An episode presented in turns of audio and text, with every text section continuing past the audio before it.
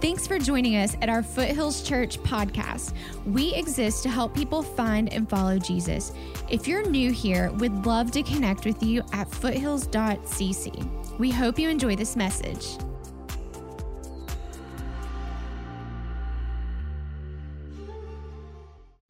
Happy Easter. Hey, in case you forgot, the tomb is empty. And because the tomb is empty, we don't have to live empty lives any longer. Jesus is alive. And if you're a follower of Jesus, let me tell you something. I like to put it this way Easter Sunday is like the Super Bowl, the NBA Finals, the Masters, the World Series, the Bassmaster Classic, WrestleMania. Can I hear a Ric Flair? Woo! Yeah, it's, it's Easter. Hey, 66% of Americans say that they believe that the biblical account of the physical bodily resurrection of Jesus Christ is true. 66%. Two thirds of Americans believe in that the account that we see in the Bible, which is fantastic, but it's also really, really scary to me.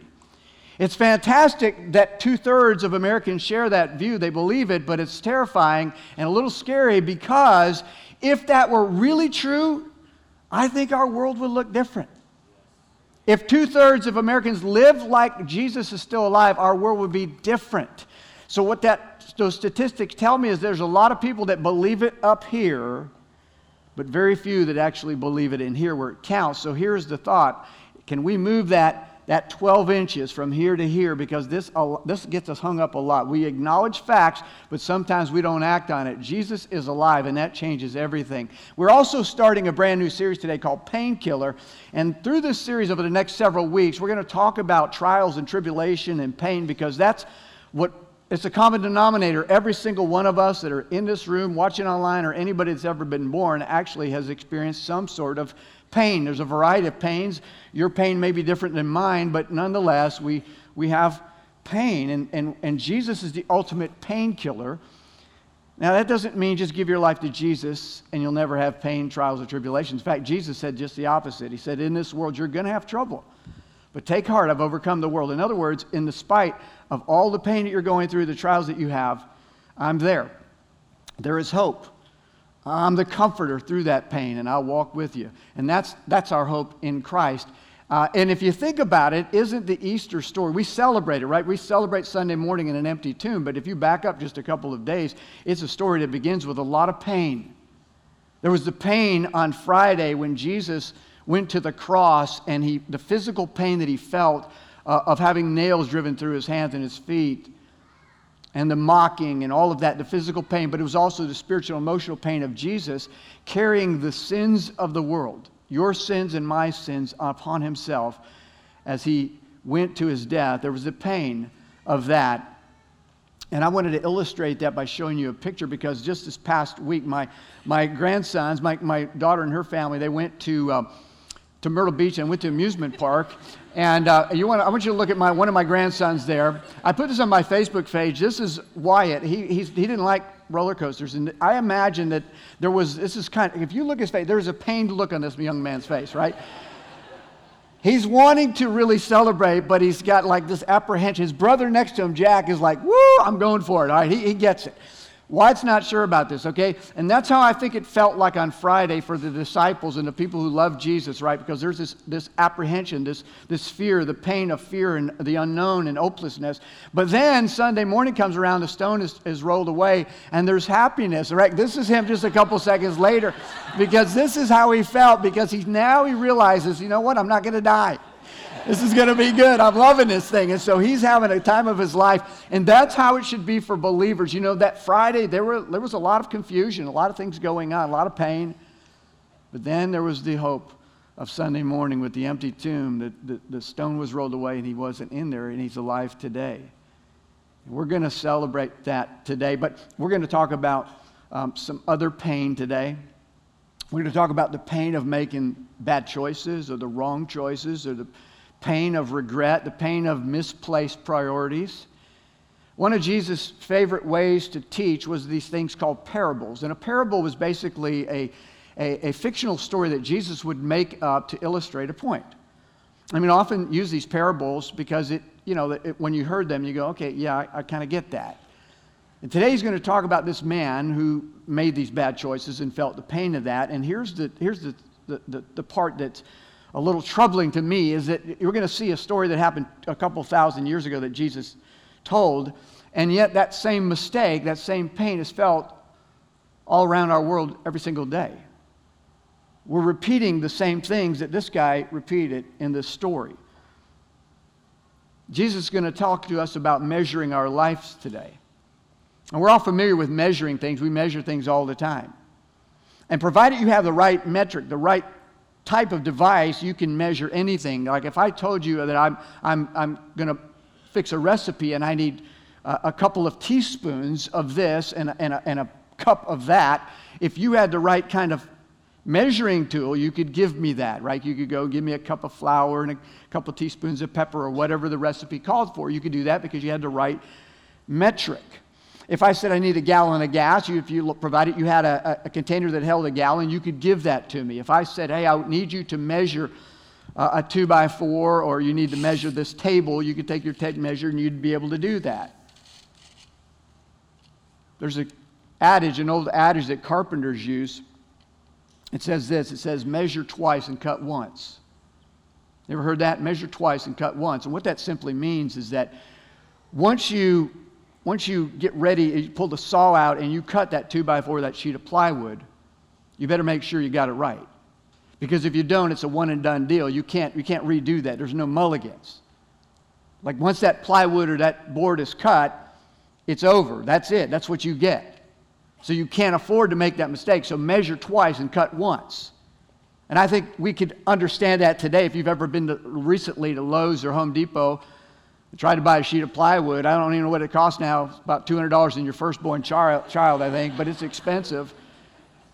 And you better measure twice and cut once because once you get that piece of plywood home and you saw it, and then you realize, oh, should have measured that second time, you got it wrong. You, it's, it's, a, it's a costly mistake, but I would argue that it's a painful mistake. Can't afford that. So we would know how to measure most things, but what if I ask you how to measure your life? How would you do that? If I said, hey, measure your life, could you do it? Most of them are going, I don't even know what you're talking about. How do you measure a life? Exactly. How do you measure a life? Like, is, like do I get it, my, my tape measure out? I, no, that's not going to work. How do you measure life? Well, the problem is none of us probably would even have ever thought of that question. And so, what happens when we start thinking about life, we start thinking, you know, how do I measure life? What, what is the meaning of life? What's, how do I know if I'm successful at life? And so, if we don't know the answer, we just do what we do best. We, we kind of look at everybody else.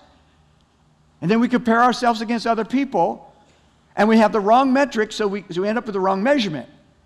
So, a lot of us think the way you measure life is that maybe, maybe we think to ourselves, maybe it's how much I own. Like if I own a lot of stuff, if I, if I get a lot of stuff, that would be a measure of success. And that would tell me that I've measured my life correctly. But we all know that's not right. That doesn't give you a full life. Then some people think, well, wait, maybe it's the, maybe it's the, uh, the expense, the, the, the amount of the money that I spend on those things. Like if I have more expensive things than my neighbor, or I take better vacations, or I drive a better car, or I live in a bigger house, maybe that's the answer. The, the amount of the money that it costs me to get those things, maybe that's how you measure life, but we know that's not right either. Some people think, well, maybe I get my 15 minutes of fame, I'll get popularity, I'll get power, position, platform. Maybe that will give me the sense of purpose and meaning, and maybe that's how you measure life. Some people think it's, let me just get a lot of Facebook friends or Facebook likes or Instagram followers. That would be a sign of success. Maybe that's how you measure your life. But I'm just telling you, none of those things work. And you're going to see that this guy in the story today, this is what he struggled with. And Jesus is going to talk to them about measuring life. The resurrection of Jesus that we are celebrating here today it, it, it's like a ripple effect over all parts of your life. And in this story, if you've got your Bibles, if not, the words will be on the screen. In Luke chapter 12, this parable, which, which is my favorite parable because it, it, it hits home for me. In Luke chapter 12, Jesus gives this story, but it's in kind of the context of this is a little bit weird. All right, Jesus at this point of, of his ministry is preaching to thousands of people. Like pictured like masses of people, thousands of people are gathered around listening to Jesus teach. And in the middle of this, there's a guy who apparently has a personal agenda, and he's got a little dispute with his brother about an estate. And he asked a very awkward and random question in the middle of Jesus' teaching, and Jesus seizes it as a teaching opportunity. And here's what it says beginning in verse 13. Then someone called from the crowd, Teacher, please tell my brother to divide our father's estate with me. Jesus replied, Friend, who made me a judge over you to decide such things as that? Then he said, Beware, guard against every kind of greed. Life is not measured by how much you own. Then he told them a story. Here goes the story. He's going to drive the point home. A rich man had a fertile farm that produced fine crops. He said to himself, What should I do? I don't have room for all my crops. Then he said, I know. I'll tear down my barns and build bigger ones. Then I'll have room enough to store all my wheat and other goods. And I'll sit back and say to myself, My friend, you have enough stored away for years to come. Now take it easy, eat, drink, and be merry. But God said to him, You fool, you will die this very night. Then who will get everything you work for? Yes, a person is a fool to store up earthly wealth, but not have a rich relationship with God. Today, I want to talk to you about measuring your life, and I want to show you some signs, give you three signs that maybe you're not measuring correctly. And if you find out in the midst of this that you're not measuring correctly, it is time to do a course correction. Don't leave here without doing that because, as you're going to see, there was not a very happy ending for this man. God called him a fool because he, he ignored what he should have been paying attention to. So, I want to give you three signs today on this resurrection morning that you are measuring your life incorrectly. The first sign is this that you're never satisfied. You're never satisfied. You have what I call the, the uh, Rolling Stone syndrome. You might recall Mick Jagger singing the song, I Can't Get No Satisfaction. That's how it is with a lot of us. I tried and I tried and I tried. I can't get no satisfaction. How many of you remember that song? Not many.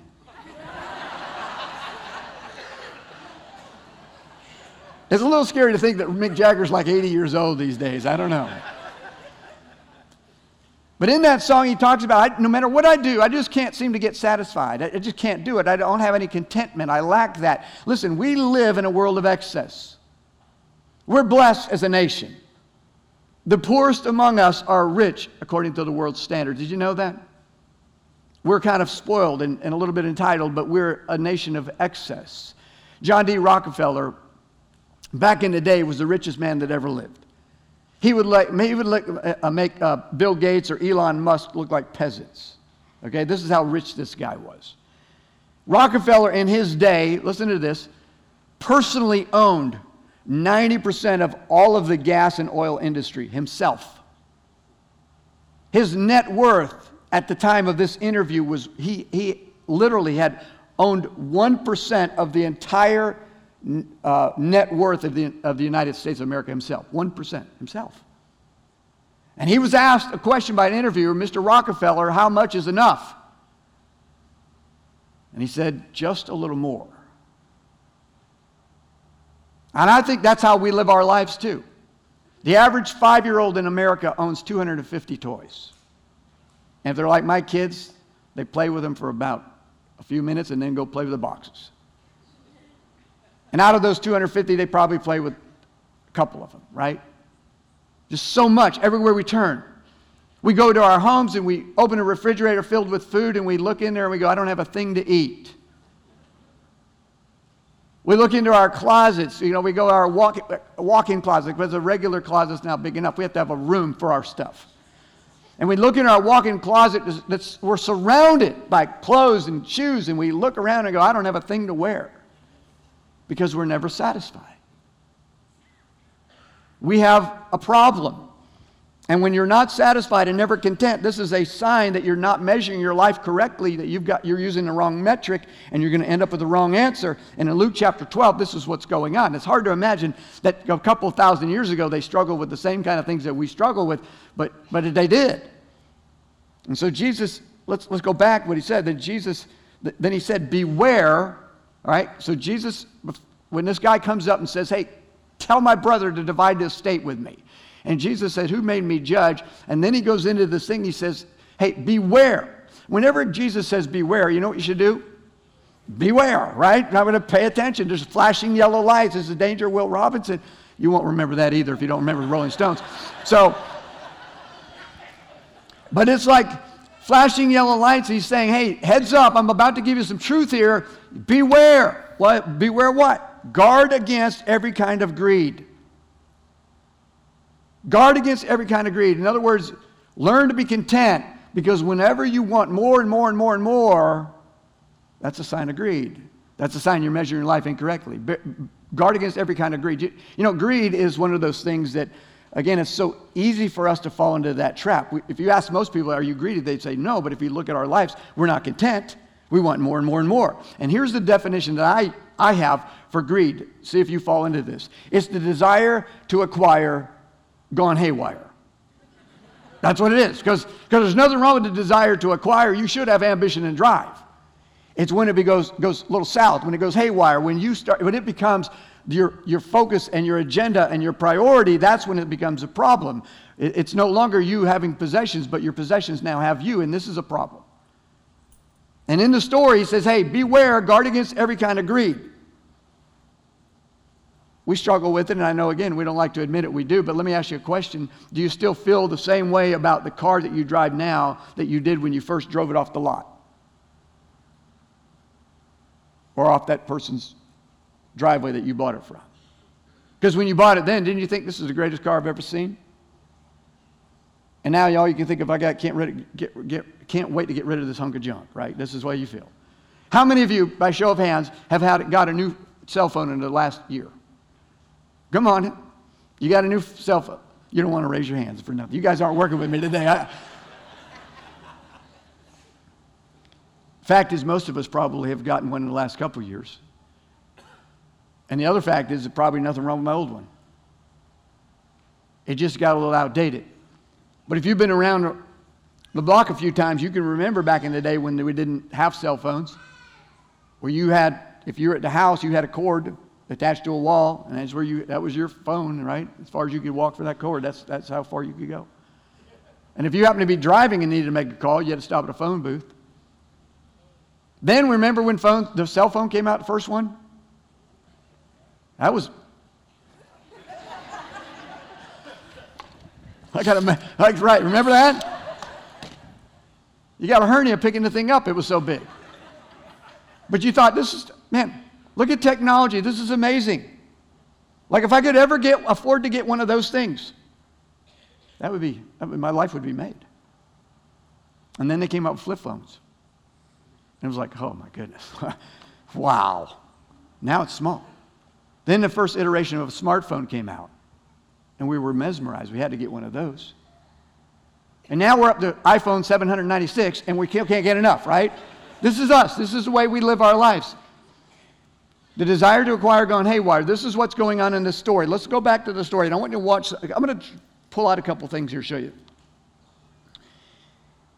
He said, guard against every kind of greed. Life is not measured by how much you own. So if that was on your list, is that's how I'm going to measure, you can cross it off your list. He's telling, he's giving us the answer to the quiz right up front. Life is not measured by how much you own. Period.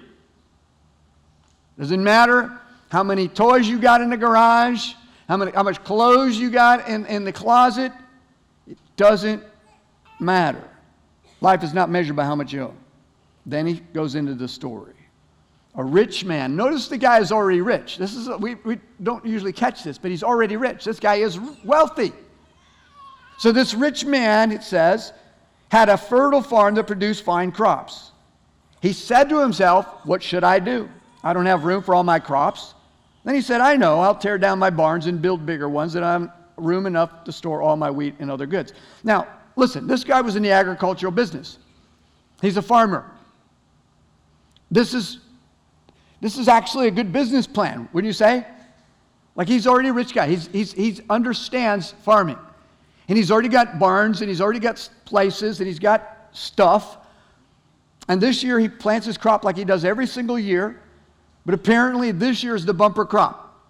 And everything is growing like crazy. And he's a smart guy. So he looks out there and he's realizing, hey, harvest time is coming. And what's going to happen, because I've had big crops before, but never one like this, and I know this, that, that, that my current situation, the barns that I have now, will not hold all of the harvest I'm going to have. Now, I don't want it to spoil because that would be bad stewardship. Here's what I need to do I need to tear down these barns and build bigger ones because when this, when this wheat is ready to harvest, I'm going to have plenty of room. Nothing wrong with that plan, right? Like if he didn't do that, that would be stupid. He did the right thing, but we know the rest of the story. If the story ended there, we would all go, hey, that guy's pretty smart. But it doesn't end there. Because this rich man had a problem and he figured out the best way he could. But he measured incorrectly. Because he thought the way you measured life was by how much you own. That's why Jesus told the story. He was a greedy guy. And Jesus said, wait a second. So you have to have the right metrics. You got to know how you're measuring because otherwise you'll get it all wrong. Solomon was the richest man that ever lived. He makes, he makes Rockefeller look like a peasant. And in his day, Solomon said, Here's the problem with being rich the rich are always worried and seldom get a good night's sleep. Is, he's speaking from experience. He's saying, Look, here's what I want to tell you it's not all it's cracked up to be. I'm the richest guy in the world. I'm telling you, I don't even sleep good at night because I'm always worried somebody's going to steal it. I'm always worried about what I'm going to do with it, how I'm going to spend it, how I'm going to save it. I, I just don't even sleep good anymore. I wish I didn't even have. It's basically probably what he was thinking. And yet, this is what we're, we're pursuing. And it ends up getting a lot of people in problems, uh, in, in trouble because in 1 Timothy, it says this. It says, So if we have enough food or clothing, let us be content. But people who long to be rich fall into temptation and are trapped by many foolish and harmful desires that plunge them into ruin and destruction. He says everybody's trying to get rich. All they're doing is getting themselves in trouble. If it goes on to say later that many people walk away from their faith chasing, chasing wealth. So life is not measured by how much you own. So uh, the first sign is that you're never satisfied. And if you, if you realize, oh, that's me, look, make the adjustment now because you can't afford to get this wrong. You got to measure twice and cut once because if you make that decision, you're wrong. This is one that you can't get back because it's talking about your very soul. Second sign that you're, you're uh, measuring incorrectly is that you have self reliance. Maybe I should have worded that an unhealthy self reliance. There ought to, you ought to be somewhat resourceful, but self reliance. It's when we look to ourselves for all the answers. We talked about this a couple of weeks ago. You might have been with us. But we talked about this idea of finding peace, and it's only found through Christ. It's not through the external things, it's through Him working inside of us. But, but I made the point that the, the self reliant people, when they walk into a room, here's what a self reliant person does. They, first of all, they're, they're probably proud, so they look around the room and they go, I'm the smartest person in the room. So therefore, if I've got a problem, why do I need anybody else to consult anybody else? I can figure out that on my own. And self reliant people are measuring incorrectly. They think they can do everything on their own, that they don't need God, that they don't need others.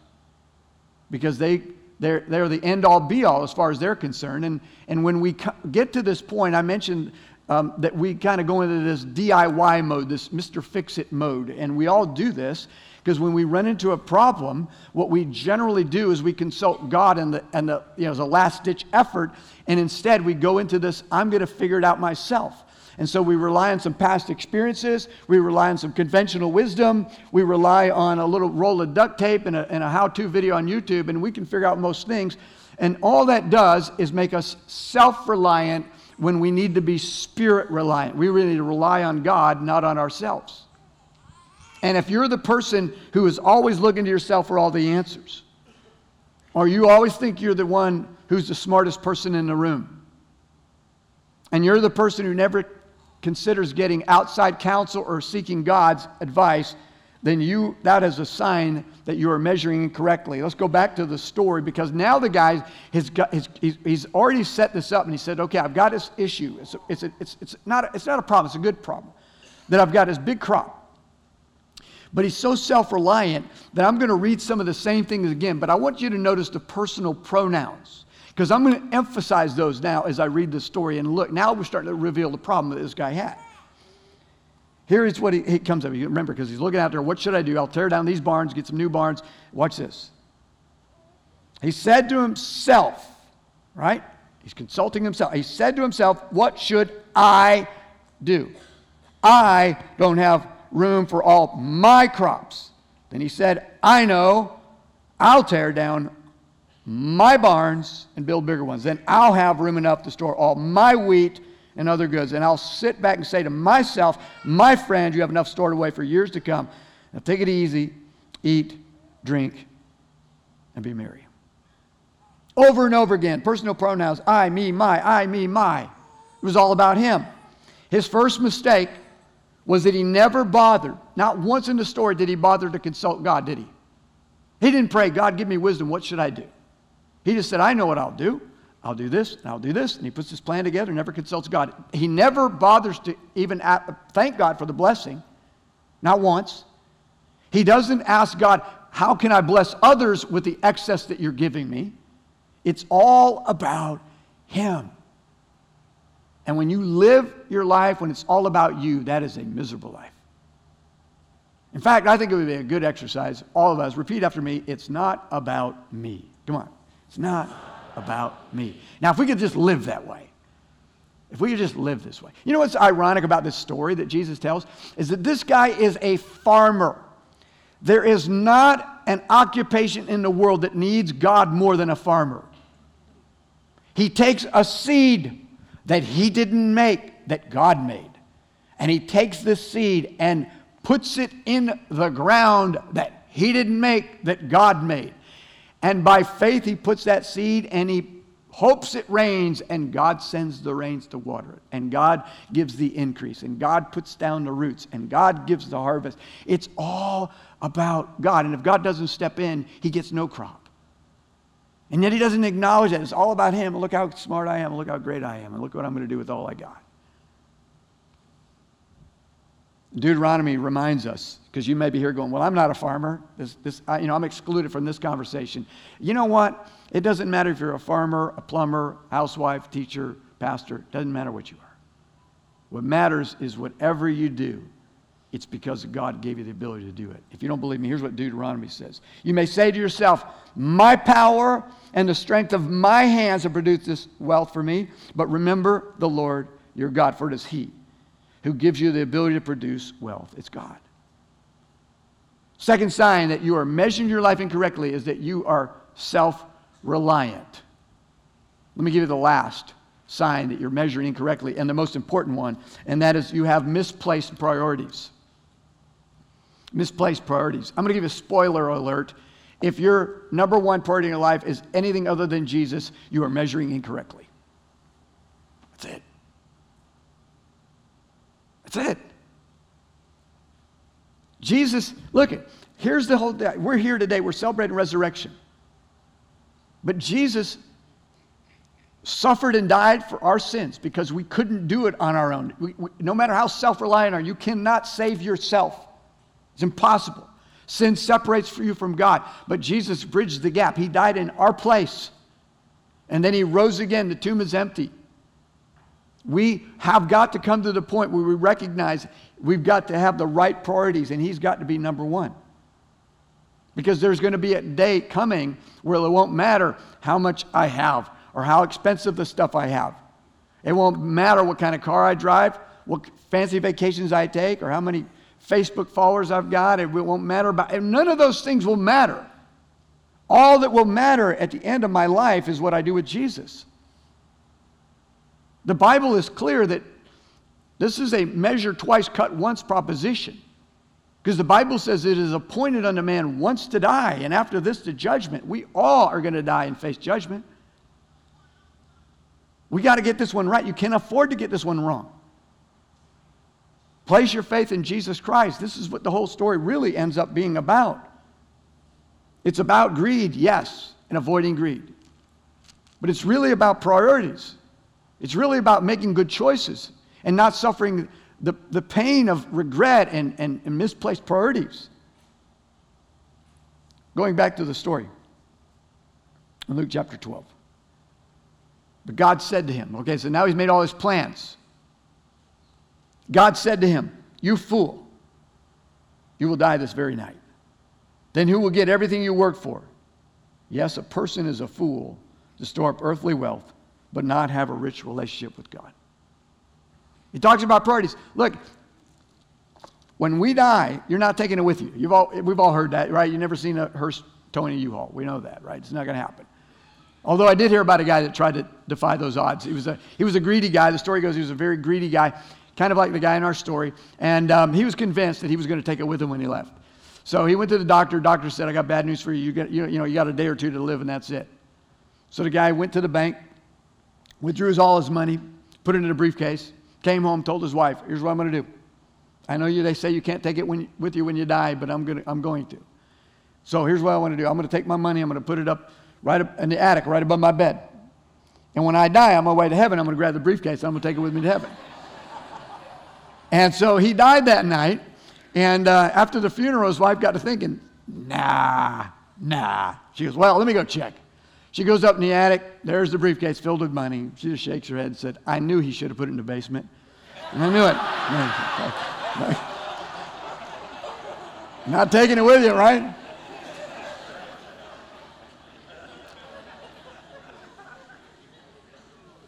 But he said in the story, you know, because Jesus is going, he's bringing it to this point of the story, right? We're following, tracking with him.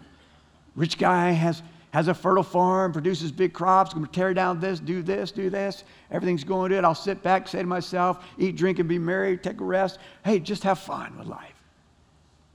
And he says, he drops the bomb. He says, but that night, that night, he dies.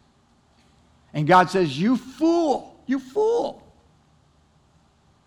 This very night, you're going to die. We don't have any, he doesn't show us in the story that we don't know that this guy was sick or old or maybe had any medical conditions that would think that he was going to die anytime soon. We don't see that. It was one of these things that his number came up. You know, we all, I, I like to say our life's like kind of like the milk carton. We got an expiration date. We all do. I don't know when it is. I don't when mine is. I don't know when yours is. But God knows. He didn't know. The guy didn't know. He went to bed thinking, man, I got it made. I'm, gonna, I'm just going to take it easy. But that night he died. He said, You're a fool. Now who's going to get all that you work for? And then he says it again, kind of reemphasizes yes, a person is a fool to store up earthly wealth but not have a rich relationship with God. That's what he's saying misplaced priorities. Came to the end of his life and realized I measured wrong and it's too late. Because I've already made my decision. I cut and it's too late. Jesus says this in Matthew chapter 16. What good would, will it be for someone to gain the whole world, yet forfeit their soul? Or what can anyone give in exchange for their soul? Jesus is saying, look, it doesn't matter what you own, there is nothing greater than the thing that God gave you, and that's your very soul. Because the soul will live on forever. That stuff that you have is going to, is going to rot, moths will eat it, it's just going to decay, but your soul will live on forever. The right priorities. The right priorities. Everything else is fluff. Everything else is fluff. If money could buy happiness, how do you explain all these celebrities who are zillionaires who are miserable and bouncing from this thing to this thing to this thing, hoping that somehow they'll land on something that will give them hope and peace and fulfillment? The very thing that we all are seeking. A thousand dollar suit cannot cover an empty soul, it's impossible. What matters is what you do with Jesus. We, we should, when we hear, when Jesus says, beware, and he says, you fool, and he's using all these, I mean, these strong words, we ought to take notice and recognize He's trying to give us some, not just advice, He's trying to tell us this is what you need to do. In Luke chapter 12, 31, He also gives us the right priorities. Here's what He says Seek the kingdom of God above all else, and He'll give you everything you need. Have you done that with your life? Have you sought God? Is He number one in your life or is something else number one? Because if anything else is number one, you're measuring incorrectly. Measure twice, cut once. If you haven't given your life to Jesus, do it today. Don't be like the guy in the story that thinking I can do this whenever I get around to it. You don't know what tonight's going to bring. Let's, bring, let's pray together. God, thank you that we celebrate an empty tomb, a God who defied death and is alive today and is in this room, moving in our hearts, just like we sang, even when we don't see you, even though we, even sometimes when we don't feel you. That you're moving and you're working and you're doing things all over the place. People watching online feeling the Holy Spirit moving in their lives. And I'm praying that today there would be people who say yes to Jesus. That they wouldn't, they wouldn't forfeit their soul in pursuit of anything other than you. God, this is your moment. This is your time. These are your people. These are your precious, loved, dearly loved people. And God, I pray that your Holy Spirit is touching hearts right now. If you're here today and you've never said yes to Jesus, I'm not talking about in your mind. I'm talking about in your heart. I'm talking about giving your life to Jesus Christ and settling this issue once and for all. That you know that your sins are forgiven, that you have eternity waiting for you in heaven, that you have a full, meaningful life here on earth. And that's what you've been seeking, but you've been going about it all wrong. And I'm praying that today your eyes are open, your spiritual eyes are open, and the Holy Spirit is moving in your heart. You're feeling something going on inside of you. You don't really know what's going on. All you know that what I'm saying somehow, somehow you know in your heart you know that I'm telling you the truth. And you know you need to make a decision. And maybe your fears or maybe your pride or maybe something else has deterred you up to this point. But right now, right here, this Easter Sunday, 2022, in this moment, God has brought you here for this reason, and He wants to do something in your life. I'm not talking to a crowd, I'm talking to you. God is speaking to you individually in each of our hearts. Some of you need to give your life to Jesus right now. Some of you have given your life to Jesus in the past, but you've been like the prodigal son or daughter and you've wandered off and you need to come home today. And I want to offer a prayer up and give you an opportunity to make a decision. And if, if you're, before I pray that prayer, if you're in this room or watching online, and you're ready to get serious with God and you're trying to move that, that last 12 inches from your head to your heart and you're ready to do business and say, God, I want salvation. I want forgiveness. I believe Jesus died on that cross for me and I believe he rose again. And I don't want to be like this foolish guy in this story that measured incorrectly only to get to the end of his life and realizing it's too late. If you're ready to give your life to Jesus right now with every head bowed and eye closed. I want you to slip up your hand like you're proud of that and say, I'm ready to give my life to Jesus. Come on, right now. Like, I don't want to be the fool in the story. I'm going to listen to Jesus' advice. Come on. I want Jesus. There is no, I can't save myself. I can't do it. And I know I can't do it, but Jesus paid the price for me. Just lift your hand up. Just for a second, I'm going to pray for you. I'm not going to make you do anything weird. Just, just lift your hand up. That's. Or you can put your hands down. If you just raise your hand, maybe pray a prayer like this. Say, Jesus, right now, I give you my life. Thank you for the cross. Thank you for what you endured. And thank you that you didn't allow death to hold you down, that you rose again on the third day, and that you're, you have offered me this salvation, and I accept you as my Lord and Savior. God, I'm praying for the prodigal son or daughter. Maybe that's you. And you're ready to come home. Maybe just slip up your hand and say, That's me. I'm ready right now. I'm coming back. I've given my life to Jesus. Someone in the past. I've wandered but I'm coming back today. If you can put your hands down. If you just raised your hand, maybe a prayer, prayer like this Jesus, I'm back. Thank you for never leaving me nor forsaking me. I'm back. And I will continue to follow you. God, you have done great things, not just 2,000 years ago, but you're doing great things today. We lift you up, we magnify you because you have changed our life. You've moved us from death to life. In the name of Jesus, we pray. Amen. If you've given your life to Jesus, we would love to know. Let us know in your connection card or stop by the guest room. I'll be out there. But we're going to stand. We're going to sing one last song as we go. Thank you for coming. I pray that you have an amazing. We have, by the way, there's a petting zoo out there. There's bounce houses for the kids. We've got all kinds of refreshments. Stand up. Let's sing as we go out. They'll dismiss you. Thank you guys for being here. I love you all.